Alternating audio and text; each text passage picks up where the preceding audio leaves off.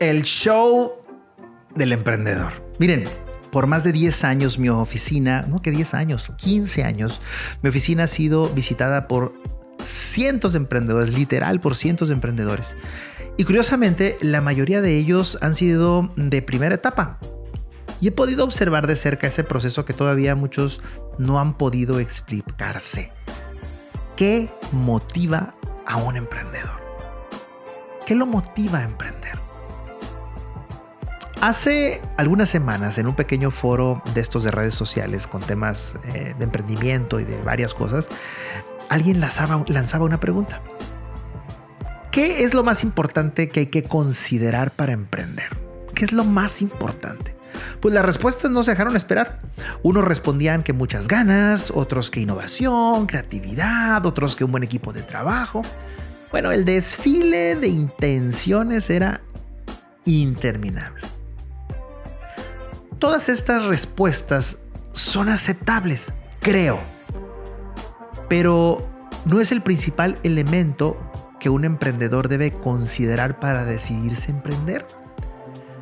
Yo creo que todas estas son características que deben estar inherentes al proceso de emprendimiento porque una propuesta que no es innovadora pues difícilmente va a avanzar. O un proyecto sin equipo de trabajo, sin gente, pues pocas posibilidades tendrá de desarrollarse.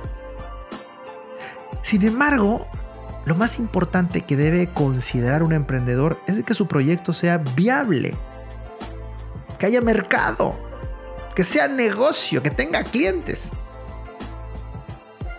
Hay un error muy grave en todos estos esfuerzos para promover el espíritu emprendedor o el emprendimiento, principalmente los esfuerzos del gobierno sobre todo, tal vez porque su permanencia dura tres años o seis años.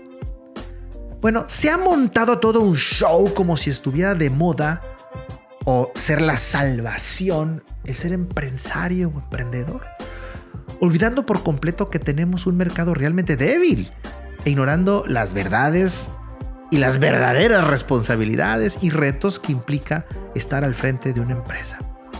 Sueldos, insumos, investigación, publicidad, leyes laborales muchas veces injustas, inseguridad, corrupción, poca y mala infraestructura, impuestos, impuestos y más impuestos.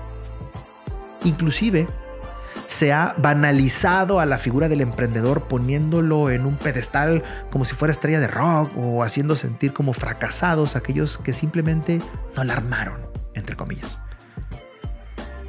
El show del emprendedor, a mi juicio, está llegando a niveles peligrosos. Al grado de poner como dioses a jóvenes que ahora son multimillonarios por sus historias de haber iniciado desde la cochera de su casa, por accidente o desde su computadora.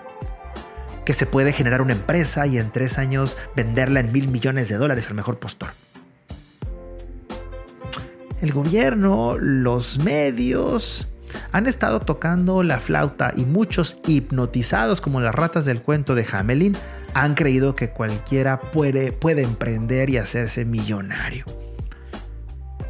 Que no se nos olvide, sin mercado no hay empresa. De nada sirve un negocio abierto si nadie entra a comprar puntos, así de sencillo. Mientras México siga siendo un país de pobres y toda América Latina siga siendo una región de pobres, no tendremos un mercado de consumo sólido, dinámico y atractivo. A ver, no me malinterpreten, no pretendo ser pesimista, pero sí estoy obligado a ser realista. Si queremos tener negocios exitosos, lo más importante es tener emprendedores listos, vivos, despiertos y capaces de visualizar mercado y si no los hay, pues entonces como dice el libro Océano Azul, salir con todo a buscar uno y otro hasta tratar de encontrar tu propio mar. Nos vemos en la próxima.